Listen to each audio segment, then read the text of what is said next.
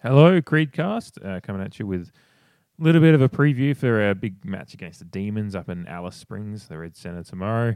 Um, pretty excited for this one. Uh, well, I'll be working during it, so I'll be catching some of it. I'm excited for the game anyway, regardless of how I'm going to actually consume it, uh, depending on how work goes tomorrow. But uh, yeah, I'll either be watching it live uh, or watching a mixture of live when I can and catching it on replay later. But uh, yeah, it's a big opportunity for us uh, to kind of respond to you know, our form earlier in the year, um, how everything was going there, the 0 5, all that chaos. Um, because this is a team we've played, um, and obviously being the defending premiers, uh, a pretty good barometer either way. But it's a team we've played and and showed probably the worst of what this Port Adelaide team can be when we're at our lowest ebb earlier in the year. And um, this is a real opportunity to respond and kind of show where we've grown, which is a few key areas which I know that we've grown, and it's, this has really put it to the test. And then you know, there's some areas where we're still improving and and we'll find out how close to the bar we are. So yeah, a lot of things to look at in this game, and I'm excited to get into it. So do a little bit of a preview here, just my thoughts on it. You know, as per usual, um, amateur hour with me usually. So it'll be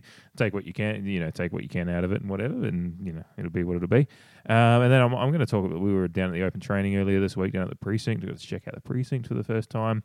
and kind of got to check out the full redo of the club uh, for the first time since um, since they've opened up the store and the museum and all that. I'd I'd seen the store late last year, um, then just this year with COVID and, and work and everything, I just hadn't and you know then it costing um, you know co- costing an interest rate rise uh, in petrol to get down there. I just haven't been down there for a while. Um, but so I got to check out the precinct and all that. So I'll give my thoughts on that.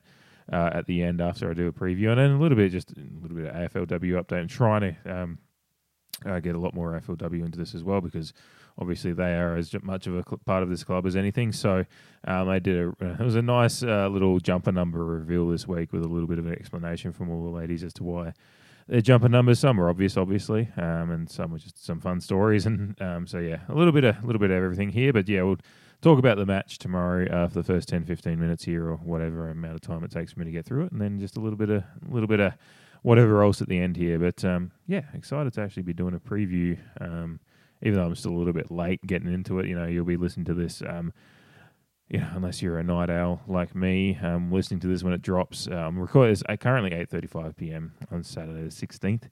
Uh, it depends if you catch this late at night tonight when I actually drop it um, after recording, or uh, you catch it tomorrow morning, Sunday morning, in the lead up to the game. Um, yeah, it's a little late as per usual, but I'm trying to get back into a little bit more of the regular schedule, even as we uh, slowly pack up our house here and get ready to move. Settlement date a month away for us here. Um, yeah, a lot of things happening, but really excited to continue um, doing this. So I'll take a quick break here and get into the uh, preview of our match against the Demons. Alrighty, so as I mentioned, massive game against the Demons coming up tomorrow, 2.50 uh, p.m. Alberton Standard Time. So a nice kind of mid-afternoon Sunday game for us to all sit back and watch. Um, well, unless you're me and you're working, but uh, yeah, one to sit back and watch on a Sunday afternoon. I hope is hope to see um, a fair bit of improvement from the last time out against this mob. This is the this is the one I've con- I've called back to a bit. If you listen to the kind of reviews previews, um, you know, often, um, you you'll know that you'll know that I I call back to this game often as the real real low point. Like I mean. You know, you look at the the Hawthorn result in round two and just go, that was an aberration because it was just so unexpected to lose, be dominated that badly by a uh, um, a team that we considered below us, and, and to be fair, are below us. Uh, you know, in in form and you know ladder ladder position, all that stuff. Um, but at the time, they just were playing. They just were you know new coach feels and whatever maybe, and and all that stuff. But um, you know. The game against Melbourne, I think, was really where we just showed how far away we were at the start of the year because this was a team that, um, you know, late last year, as a team in the top four, we were trying to match ourselves against the best, and we, you know, it, when before the the horror show of the prelim final, you know, there's that, that little 20 hour period when Melbourne had gotten through that we were, we were all, you know, dreaming of flying to Perth and, and seeing how, and thinking about how we'd match up against them. Not that we've got ahead ourselves, but it's, it's impossible not to when you think you, you know, a good chance of making it.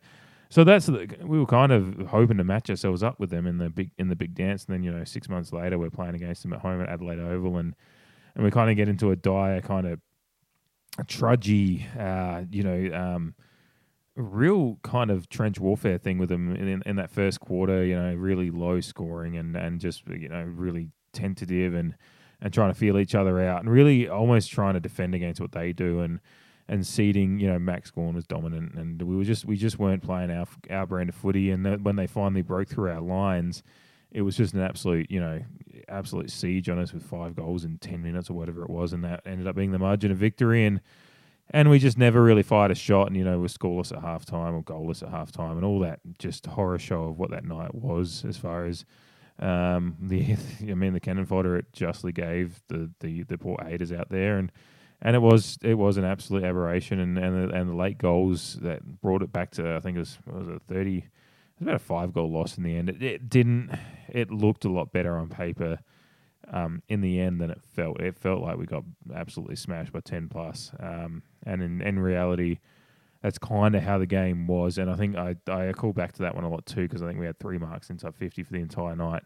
Um, just forward structure was non-existent. Um, you know, we'd we'd seen Todd Marshall kick five goals the week before in the showdown. Uh, while it was a loss, it was like we thought we, but you know, we just we, it was non-existent. But we've seen since then that Marshall started to find his form against better sides.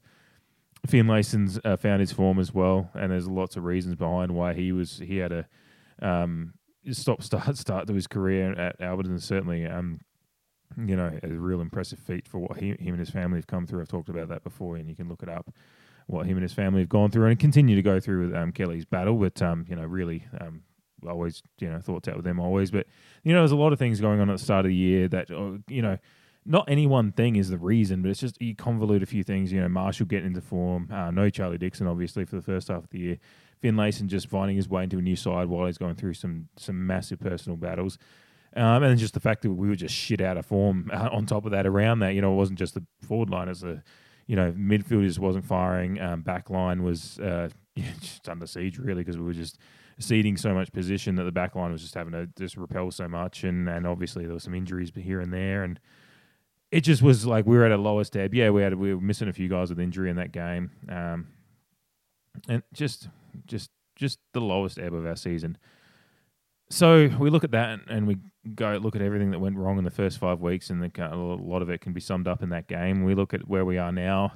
Um, Todd Marshall, one of the most accurate kicks in the well, the most accurate kick in the competition. I think still with the top thirty players in goal kicking as far as shots converted for goals and all that stuff. Um, he's running at seventy percent ish, I think, still now. Um, you know, Marshall playing well, Dixon back and playing a fair bit of a handy role in the ruck as well as just being, you know, when he's up forward, he's just an, he's a battering ram of a player and he, he, he demands attention from opposition defenders um, in an underrated way. You know, a lot of people go, well, he's not, he's if he's not clunking, you know, you know, eight marks a game and kicking three or four goals and. But he's doing so much more in, in that structure as far as just he he demands attention from defenders and um, certainly what he's doing around the ground and the ruck and stuff has been pretty impressive as well. So there's a lot of things that have changed since then. And one of the biggest things is Connor Rozee's form. You know, we've we've finally just started to find that that way of getting him through running. You know, he's still playing that kind of half forward role a lot. Um, but he's he's we're just finding more midfield time for him. It's just touches. You know, it's kind of like um, you know, getting a promising young. I don't know why I do basketball analogy, analogies a lot, but it's a, it's the sport that kind of um, makes the most, you know, when you're trying to uh, talk about players that get getting into more of a game rhythm. Sometimes they just need touches. You know, you need to get them from being 24 minutes a game in basketball to, you know, your 32, 33 minutes a game, get him involved in the rotation more. And that's what, you know, Connor Rozee, you know, he's on the field, but he wasn't involved in the rotation of the midfield run. And especially in that round four match against Melbourne, he really, we were still just, we hadn't quite thrown him, thrown the gauntlet down to him uh, as far as giving him that more midfield time. And he's now done that for you know 10 11 weeks now and, and been a big part of the reason that we've gone whatever there is whatever the run has been since 8 and 3 or whatever since um since we started 0 and 5 so you know this is this kind of game is such you know there's so many things that we're trying to parallel and and rebound from from that game against Melbourne back in round 4 but this and Connor Rozee is kind of the you know the singular player, and example, epitome of where how much different we are to, or hope we are. You know, with the game, the proof will be in the pudding after the final final siren goes tomorrow. Um, but you know, Rozee's form. You know, people are talking about him this week a lot after that four goal performance against the Giants and what twenty four disposals. You know, he's getting his hand on the ball. He's not an accumulator like, and the Sam Walsh comparison is always going to be there because of Kane Cornes and and Twitter and everything. But um, you know, they're two different players. You know, Sam Walsh is going to always be a bit more of an accumulator as far as disposals go. You know, Rozee's never going to be your, your Clayton Olivers and stuff who are impacting the game in the sense of having 35, 40 disposals. He might have that game here and there, but those guys just accumulate more and damage that way. But what Rozee's doing, and it, who knows, I guess it just depends how his body develops in the next couple of years and how.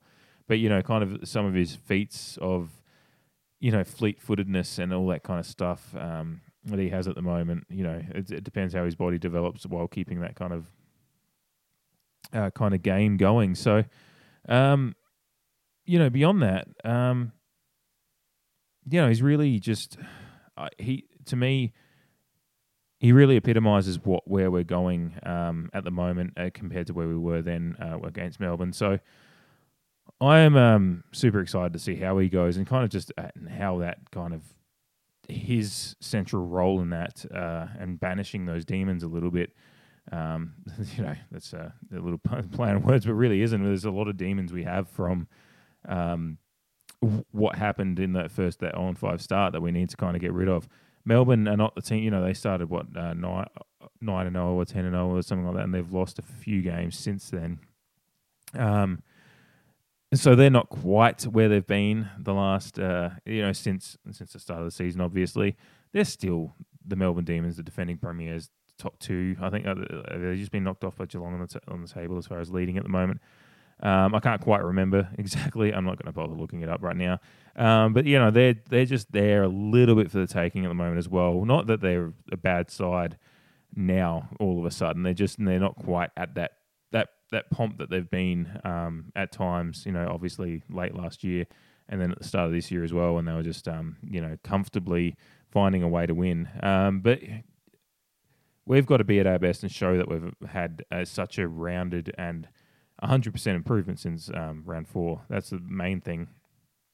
Um, as far as the game goes, uh, we've got like no Clayton Oliver for Melbourne is huge. Um, obviously, we've seen what happens sometimes when we're missing players. You know, we were missing Boak a few weeks ago, and we actually found a way to just you know other players got their touches. It's kind of that touches and you know 24 minutes versus 32 minutes NBA thing. Sometimes you actually find uh, a way to win uh, pretty comfortably. It's not that you didn't not yeah, the team's always going to be better with Clayton Oliver, but they've got some pretty talented player team to be able to kind of cover for the losses of Clayton Oliver. Certainly having a guy like Christian Petracca and and the other um, talented players they've got on that side uh, will lend itself to being still. But you know, Clayton Oliver is such a class act and just been such a, especially when they got into that premiership kind of form last year. It was him truly realizing that potential that he has as actually the best player on that team you know, you can say Christian Petracca is the an X factor in the sense of what he does. You know, kind of that Norm Smith performance in the grand final, but Clayton Oliver is really that straw that stirs the drink. You know, and and more so, you know, and that's like some of the straw that stirs, the drink thing can be you know talked about for underrated players and players that kind of just do the workman like things. But um, Clayton Oliver is classy as fuck. Um, incredible ball user, incredible um, silky skilled user, and a, accumulator of uh, of high quality possessions. So you know he's he's a massive loss regardless. But uh, that's what I'm, I'm, kind of contradicting myself because he's a massive loss, but also this is the Melbourne Demons that were um, have been a pretty much a, a, quite a decent juggernaut over the past year and a half, up until probably uh, when you know Melksham May decided to was it Melksham? Yeah, you know the two that decided to um, sling a few barbs at each other in a restaurant and then and then get into a massive fight. Um, you know, it seems to be since then there's just little things have just they haven't been quite as good, but um, certainly not saying that that's that's had a deep impact. But it's it's just a little weird that they've just been a little slightly off the boil um, lately. But um, yeah, I think uh, you know you got Melksham, Tomlinson, and Rivers in um, pretty decent ins. Um, Jake Bowey's been um, omitted uh, for them, and um, Petty's out as well. But Jake Bowey's been omitted. Where he, he was the one at one point. What was it? His first seventeen or eighteen games in the AFL. He, he hadn't experienced a loss, including playing in that premiership team. So a pretty decent young player, and he's just I guess they're just they're switching things around. Um, yeah, they're still a pretty strong side. Is my main point here. So we're going to be at our best. Obviously, the big news for Port here is that uh, Riley Bonner's back in. There's been a lot of talk on the Twitters, on the Twitters, uh, you know, about Jace Burgoyne being omitted. I get the disappointment in that. I I do. I get the disappointment in that. Um, he's had an incredible, you know, well, he hasn't been incredible. He's just had a really, really good couple of first games. Great. He's had a great couple of first games.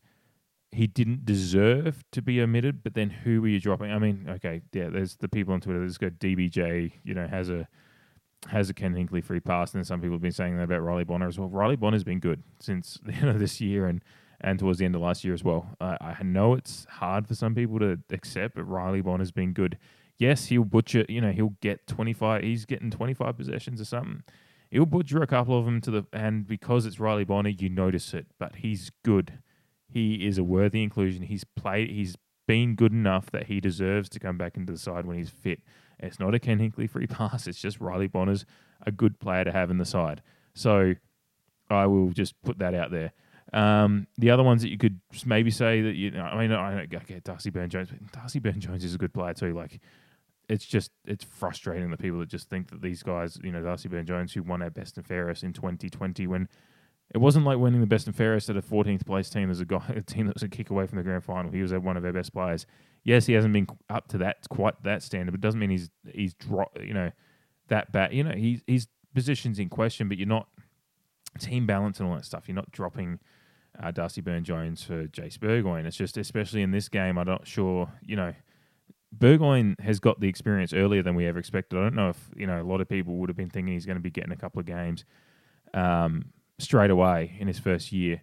He's shown the class, but he's still got some body to build and all that stuff. He's going to get, he's going to get his chances.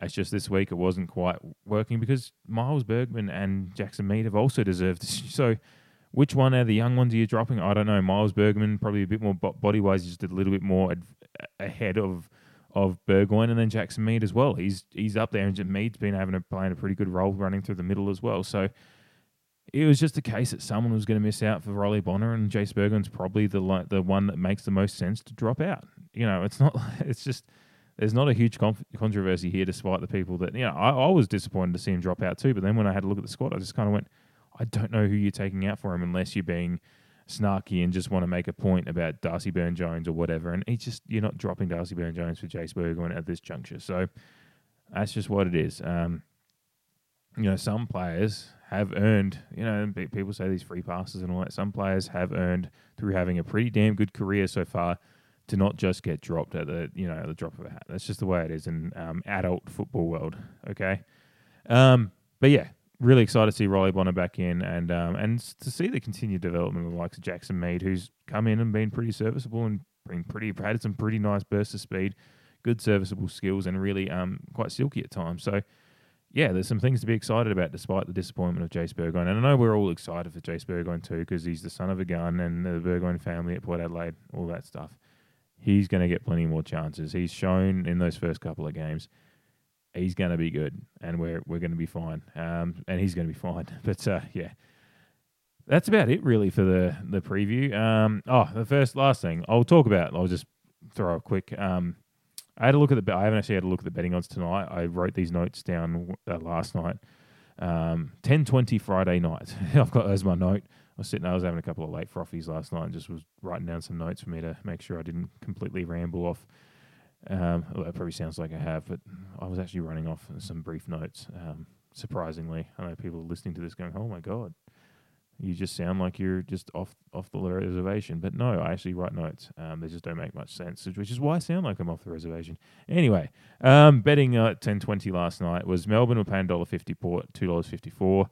Uh, line ten and a half. So you know it's um, for a team that started zero oh and five playing against the defending premiers, you'd think if you just knew that, oh, this team started oh on 5 a few months ago, the other team's defending premiers and started, you know, 8 0 or 9 0, wherever they started, you'd expect that line to be far bigger. And, and But it just shows the contraction of both teams towards each other in this last month or two. You know, Melbourne haven't been as good as expected based on the fact they're defending premiers in their start of the year. And Port have been better, far better than they were to their start of the year. So they've kind of contracted uh, close to each other and actually made an interesting thing for probably the the um, an interesting interesting betting market really. Um, if you wherever you're wanting to put your money, so for me, not that I'm betting on it, I just I always like looking at betting lines as a way of just making seeing where the game stands in the betting markets compared to where I've been thinking. And that's kind of where I'm at. Is just that these two teams are a bit closer to each other than and form lines in the first month and a half of the season dictated. Uh, so you know, ten and a half is uh, pretty close. That's they're expecting a, a close, you know, decently close game. And I am the fact that we are actually, I think we're three and zero oh up against uh, any match against Melbourne up in up in Alice. I think we haven't lost in three three goes against them. So, you know, I just think the Alice Springs factor just throws a little an extra kind of equaliser on the board too, because it's just a game a ground neither team plays at that much. Um, you're not having Melbourne coming in their swagger like they're playing at the G or anything like that. So there's another kind of little little um, kind of wrinkle there for that too. So for that, I'm sitting there going, "Fuck it, I reckon we can win this one by 20 points." So I'm just going to put that down. Port by 20. Let's fucking go. Sorry, a little bit there. I've just been come back from a schnitzel and a couple of pints as well. Incredible schnitzel at the Greenock pub. If you're up in the Barossa and need a need, want to grab a schnitzel, this isn't advertised at all. It's just I like the guys and love their porterhouse schnitzels. Anyway, um, yeah, Port by 20. All right, that's that's the preview done. We'll just crack into a few notes about the precinct and the AFLW for the last 10, 15 minutes here after a quick break brought to you by no sponsors. It's just a break. Alrighty, so um, I mentioned at the top of the um, recording here that we uh, popped down, uh, was it Wednesday? Just serendipitously had the uh, day off when uh, bought, you know, announced that they're, they're open trainings, being a school holidays, to do a few open trainings, get the kids out there, which is wonderful. There was a good crowd down there. Um, you know, just good energy. There's good energy in the gym. Um, and uh, and just it was beautiful. Like for a winter's morning, you couldn't have asked for better weather. You know, it was, it was cold, but the sun was out, blue skies, um, you know, relatively no breeze. It was just a perfect kind of winter's morning for an open training session down at Alberton, um, which was awesome. And it was kind of the first chance, I think it was probably the first open training they've done since the whole precinct um, complex kind of opened. The, you know, the restaurant, they've completely redone the club down there. Um, anyone that's been around the Port Adelaide, you know, Port Adelaide for a fair while knows the old, you know, I love the old, um, you know, the, the bar down, you know, the old bar and everything. It was very much old school footy, but for a club, you know, looking to go into the 21st century of, um, you know, professional sports and, and having a club that is really um, attractive to bring in, you know, just just for the uh, the fan experience down at Alberton, and certainly with the AFLW coming in and the Port Ladies playing down at uh, at Alberton, and, and certainly for the the Magpie, the SANFL team, the Magpies, and all that stuff continuing, uh, and just continuing to have a club that um, you know, it, it, on the money making side of it, just uh, continue an enterprise that continues to draw people in just as a as a tourist thing, even because that's actually how good it is now. Is the fact that you can go down there, the precinct, they've you know completely has built this restaurant on top of like the old, you know, kind of the old where you know where you could eat downstairs. The old that's kind of really above that and overlooking. Um, Alberton Oval, and it is stunning. It is absolutely breathtaking what they've done there. I remember when they announced this a couple of years ago what they were looking to do. I just, I could, I just had these you know the imagination of what it was going to be, and it's just it's just um, surpassed all of that because it's so open. Like I, I, guess that's like obvious what they're going to do. You know, you're you're using Alberton Oval as your kind of vista for everything that the uh, restaurant and and you know bar is about is about you know, taking in the views of Alberton Oval and and letting that kind of light um, and and energy wa- wash in over the restaurant part of it. an incredible job they've done there. Um, highly recommend going down and checking it out whenever you can. We didn't have a feed down there; that'll probably happen soon. We just um, we uh, we got down there for the open training, and, and you know you walk into the old the old main entrance to the port club there, but instead of you know in front of you seeing like the you know the bar off to the side and the store to the left, now you have the museum to the left, kind of taken up where the old store was. Uh, museum's really great, a lot of um, great memorabilia in there, and obviously lots of lots and lots of history there because that is the Port Adelaide Football Club. Um, fuck your haters out there. That is the Port Adelaide Football Club. We go to the Port Adelaide Football Club. We have 152 years of history. You other mob don't. Um, so you've got that to the left, um, uh, which is great to have a wander through and, and really take in. It's quite um, open, lots of cool um, information, just memorabilia. They're like a VHS of you know the first showdown, all that kind of random stuff, but then some really high end. Um, you know, old kits and old Guernseys and, and the, the Premiership Cups and all that stuff. Um, just lots of fun stuff there. And then, um, you know, to the left where the old store was, that's where the museum is. And then kind of um, in front of that is um, so you've got the stairs up to the precinct right in front of you, but then kind of under that is where the store is now, a lot bigger st- as well. Uh, I mean, floor size, yeah, it's bigger than the old store. It's not like super super huge, but it's still it's there's a lot more going on in that store, a lot more stuff in there. Um, super packed after the training session. I walked in there, grabbed a stealth Guernsey off the shelf uh, off the rack. Um, then saw the line was like 20 people deep and was like, just went on my phone. Saw they had them online. I was just like, fuck it, I'm putting an online order in later. And um, and I did, so I'm waiting for that to turn up.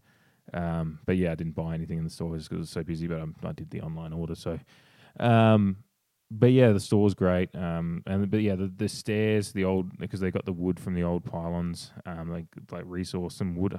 I think the story behind that, you'll have to look it up. The story that they found it uh, in some mid north barn, I think maybe, or someone had just these this wood stored from the old some old wharf pylons, and they just managed to find it and they've repurposed that into the kind of the wood, the thick wood, you know, um, structure that leads that, that is part of the stairs leading up to the precinct. So I love, and then that's in the um, there's some great photography from Darryl Poole who.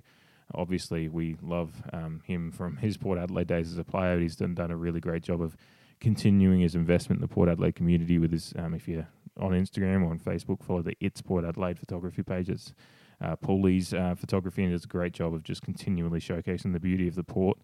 Um, he's got some photography that like goes along the left. So if you go up the stairs on the left, that's his kind of his uh, um, kind of panoramic, panoramic scenery of the port, the wharf, and and the waterway and the port uh, river and all that stuff. So that's great, and there's more pylons um, featured there. And then just when you walk up the stairs and look straight out in front of you, it's it's Alberton Oval, it's God's country, um, and it's beautiful. Um, and the restaurant, there's a lot of room up there, a lot of tables, a lot of space.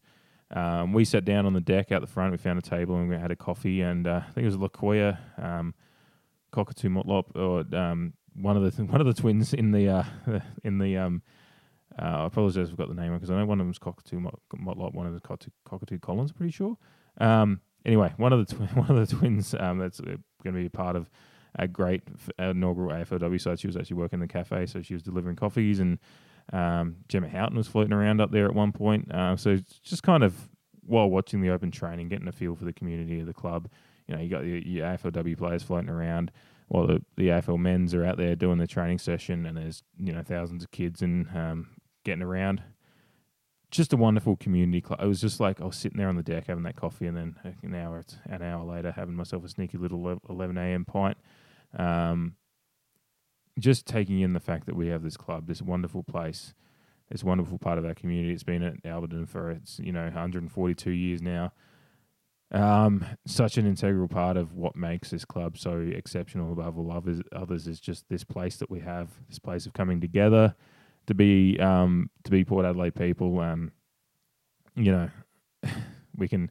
I can be snarky and say, look, you know, look at the other mob; they still haven't even found their place, and we've had our place for 142 years now, and it continues to grow and flourish. And now it's just been wonderfully improved again uh, with what they've done down there uh, with the with the precinct overlooking like to be able to do what they've done.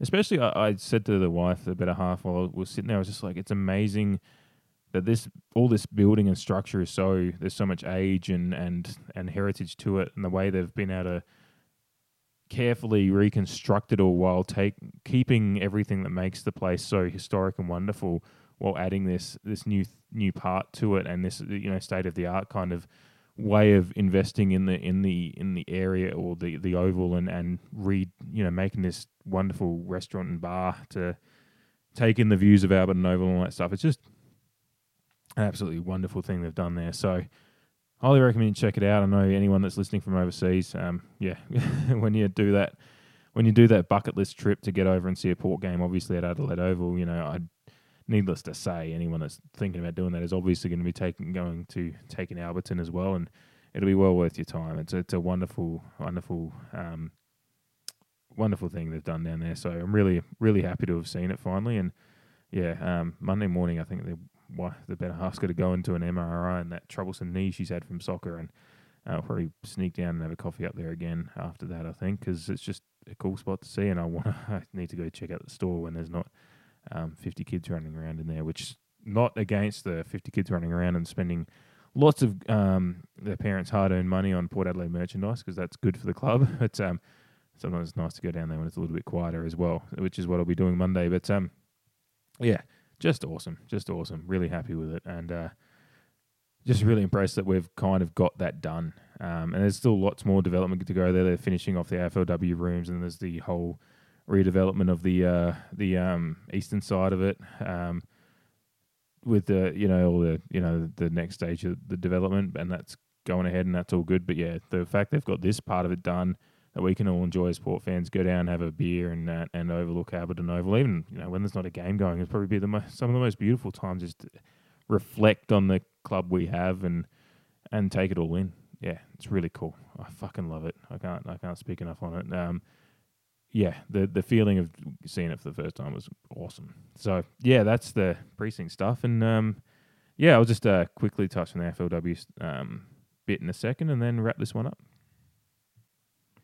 Alrighty, so to finish off here, we'll have a bit of just a light-hearted look at the um, uh, the AFLW jumper numbers were revealed um, a couple of days ago, I think it was. Um, so we get to see what um, numbers are uh, the wonderful historic first um, women's side to uh, take on the take on the Port Adelaide jumper and, and do us proud on the field. Um, they've dropped the jumper numbers, so we don't have a number one yet. That's the first thing to point out. We haven't had a captain named yet, so uh, there's no number one jumper yet. But they've all picked their numbers, and obviously one of those people will take on the number one jumper and and uh, I guess the other numbers just kind of their you know their number when they're not captain, so kind of how it works.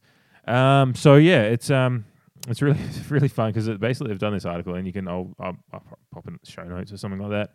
Um, but they've got it's on the if you go to the FLW section of Port Adelaide's website, there's the, I think the most recent article still is um, the, the article with their jumper numbers. A really good shot of how flash their lockers are, by the way. Some nice lockers they've got there for the, the ladies, which is wonderful. Um, but yeah, it's an article. Basically, each player's got a little bit of a breakdown of their uh, of um, their jumper number selection. So we'll run through them quickly. Um, so uh, well, you can have a look at. I just I'll have a look at some of them. Um, basically, Ebony, Ebony O'Dea's got number two. She she basically said she always tries to end, opt for the highest or lowest number available to get an end locker she said it worked with number 50 at Collingwood, but it backfired here as she's ended up right in the middle of the room, apparently, with number two. But she says having the ball that is SPP as my AFL jumper buddy is pretty sick, is what she says. So that's awesome. That gets kicked off. Um, Ange Foley's old school. She's at number three. She, mine is a bit boring. It's just always been a footy number, so it became a lucky number, which is, I think that's how some people have ended up with lucky numbers if you've grown up playing footy or something like that. So that's really cool. Um, yeah, so she, then you get um, and Jade Halfpenny at number four. Her old number at Norwood was 22, which is also her first ever basketball number, but her number 22 was taken. It'll be very obvious to anyone listening who knows the history of Port Adelaide and Erin Phillips and uh, Greg Phillips um, why number 22 was taken. Um, but so she went with, uh, so instead with 22 being taken, 2 plus 2 equals 4. So you've got the reasons like this. Uh, you got Abby Dowrick at number 5, dad's favourite number and one of her favourite numbers too. Um, Jackie Yorston at six. Oh, she loves Tyson Goldsack. That was his number at Collingwood. Yasmin Duursma has number seven. No need to expand on that. Obviously, matching up with her brother at uh, with the number seven in the AFL men's side, so that's awesome. And uh, in the article, they've got that great shot of um, Xavier and Yasmin uh, standing in front of the Alan Scott headquarters there.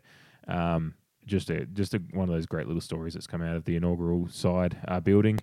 Um, Tessa Doumanis, uh, she's got number t- number eight. Sorry, um, really cool reason that she's got. Um, she got um, her nickname is Silk. Uh, with Shaun Burgoyne, so that's part of it. She, um, he, you know, he's number eight at Port, um, and she's also uh, she's looked up to Kobe Bryant um, as kind of an inspiration to his mentality of sport, which is bodes well for us too, because anyone that tries to take Kobe Bryant kind of intensity to to footy, if they've got some skills, then she's going to be just fine. So um, he was number eight, obviously, in his early years as a as a Laker. So that's that one. Maria Moloney at number nine. No specific reason, just a random pick. Fuck it, that works. And number nine's not bad. Your jumper buddy in number nine ain't bad either. Um, Indy Tahau at number 10. She said, I want to start and finish my career wearing my favourite number, especially here at Port. So that's really cool. Jade DeMello at number 11. It's her lucky number. Fucking dope. Some reasons like that. Um, Hannah Ewings, she's got number 12. Um, she, their family and her grew up wearing number 12. So um, she thought it was even more special wearing it for Port. So that's awesome. Sarah Goodwin, I'm intrigued by this. She says, I chose this, she's, she's number 13. I chose this number as an inside joke I have with my friends Matilda in India. So um, there's an inside joke as to why she's wearing number 13. One of the number I've always liked wearing is number 13 as well. So um, I don't know. I just always, I'm kind of just weird in the sense that I was like, it's an unlucky number apparently. So I'm going to just go against the grain um, and wear number, and like number 13 as well. Uh, Justine Mules, the 14th is an anniversary date. So there's a nice little, nice little reason there. Um, a little bit of something to uh, remember with the partner and everything. Um, Julia Teakle at number 15. She's got Chris Judd. I've just realised I'm running through these, but that's fine. Uh, she chose number 15 because she loves Chris Judd growing up. He wore number five. Um, she likes numbers in the teens as well. And since five wasn't available, she went with uh, number 15. So there's the other Teakle. It's um, it's wonderful that we've got like these family stories here with Julia Teakle coming over uh, shortly after Bryn Teakle came over and all that stuff. Um, Maggie MacLachlan, number 16. Number 16 belonged to former Fremantle player Lisa Webb, which is the club I was at her beforehand. Um, her son Leo is my favourite kid in the world. So just a little bit of a friend, friendship thing there. Uh, Ella Bogue, uh, she number seven was taken. That's her favourite number, so she chose 17. Um, Olivia Levicki, she wanted to number nine, but that was taken. One plus eight equals nine, and she loves the way Zak Butters goes about it for his game, uh, so she's number 18. Alex Ballard uh, wore number 19 at Sturt, um, and Sturt's been a big part of her footy journey, so she chose number 19. Um, Sachi Syme with number 20. No particular reason, just looks neat on my flash locker. Love that. Um, Emily Borg, uh, 22 is the first number she she won her first ever premiership wearing number 22. Obviously, number 22 was taken by a pretty special player in uh, we'll get to next. So she's chosen number 21. It was the closest one to it. Erin Phillips. It was my dad's number when he played for Port Adelaide. Just mic drop after that. Just mic drop. Fuck it. It's Erin. like it's it's one. I'm so glad we get to see Erin Phillips. Uh, the Phillips name running around number 22, but Erin Phillips who has despite you know everything that her, her dad did for Port Adelaide, she's forged her own just wonderful path in the world of sports and just one of the greatest athletes Australia's ever produced. Period. And she's wearing her dad's number for our first AFLW side. It's really I, I keep imploring people to take in the um, majesty of the hist- history of the moment we're living in, and um, I, I continue to say that because you know, you can t- consider Erin Phillips' career. Obviously, the, the fact that it's some of that career is at Adelaide and all the success there is a little bit, yeah, it's a little bit tough at times, but she's deserved that success. And then just she's won WNBA titles, like she's won titles at the highest level in women's basketball as well. It's just like everything she's done is just um, quite amazing, really. So I continue to implore everyone to um, appreciate the moment we're living in. Um, Lily Johnson at number 23. It's her favourite number. Easy. Um, Hannah Dunn at number 24. She likes the number two, but two and 22 were taken um, when she played for Gold Coast, so she went with 24. Um, so yeah, again she uh, moved to Port. Two and twenty two were both taken again, so she's carried on wearing number twenty four. Um, Kate Surman, number 26, my mate who helped me get to the AFLW war number 20, 26, so I picked it for him. Easy.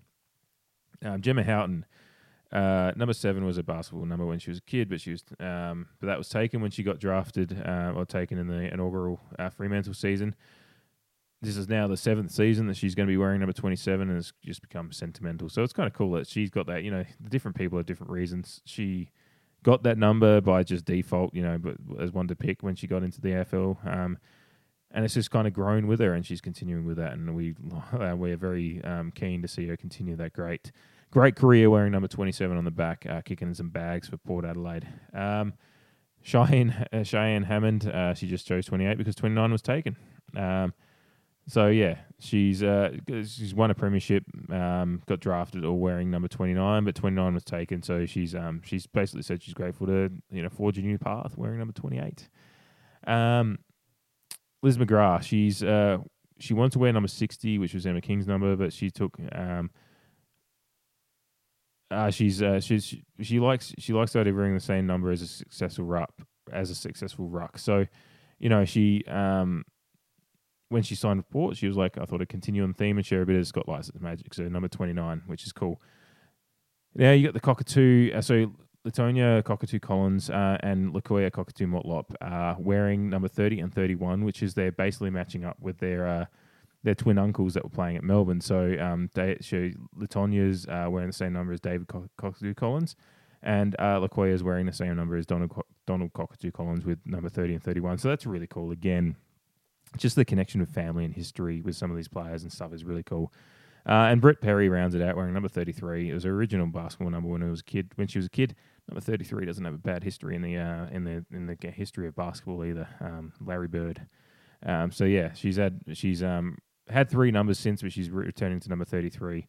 Um, and obviously the the, his, the heritage of Port Adelaide players that have worn it before as well. So yeah, really cool. Um, a lot of varying reasons there. Some people are just picking different, you know, have worked out ways to pick a number because the other number, their favorite number, was taken. And, and I, I, I guess it, I don't know who was in first with some of these numbers because I feel like there's some that didn't get the number they wanted even though they were there before. But maybe I've just got my timeline of who when people signed um, wrong. But uh, you know, either way, it's just it's cool. We get to now start celebrating um, each player with their jersey number and. Um, and start doing a numerology with numbers and and and our favorite players and and you know people that are looking at maybe uh, you know AFLW kits uh, Guernseys now as well. They can start looking at getting the which no, Guernsey they want with whose number on the back. Sure, there'll be a few 22 ones getting about.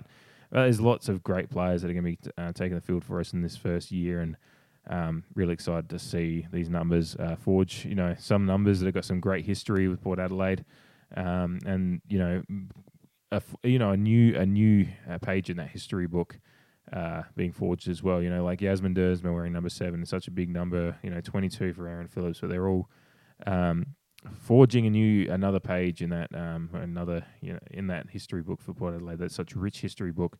Which, by the way, there's a new book coming out, um, a new set of history books for Port Adelaide, which I'm looking forward to getting into as well.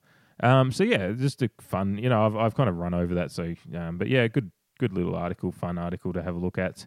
Um, as we continue to count down to the uh, AFLW season kicking off and just getting getting fucking shit shitting fucking excited for um, just seeing this this this new page in the in this wonderful rich tapestry of history this club has. Um, it's an awesome moment to be living through, and um, really cool to just be continue to see these little little little milestones as they as they come as they come and go. So, yeah, that's about it gone for 40 minutes here. I'm fucking knackered. Um, I think I'll be, but just about wrap it up here and um, finish this beer and um, go have a bit of a kit before I work another day tomorrow. Another day, another dollar. Um, anyway, thanks for listening as always. Um, appreciate you all as always as well. And uh, yeah, calm the pair. Let's hope we get another win tomorrow. Get ourselves ahead of the win loss ledger a little bit now, and um, and continue, you know, continue keeping that flame alive for September. as unlikely as it is, uh, we're, st- we're keeping it alive, and um, every win gets us a little bit closer. So, yeah, come the pair, take it easy, and we'll talk to you soon.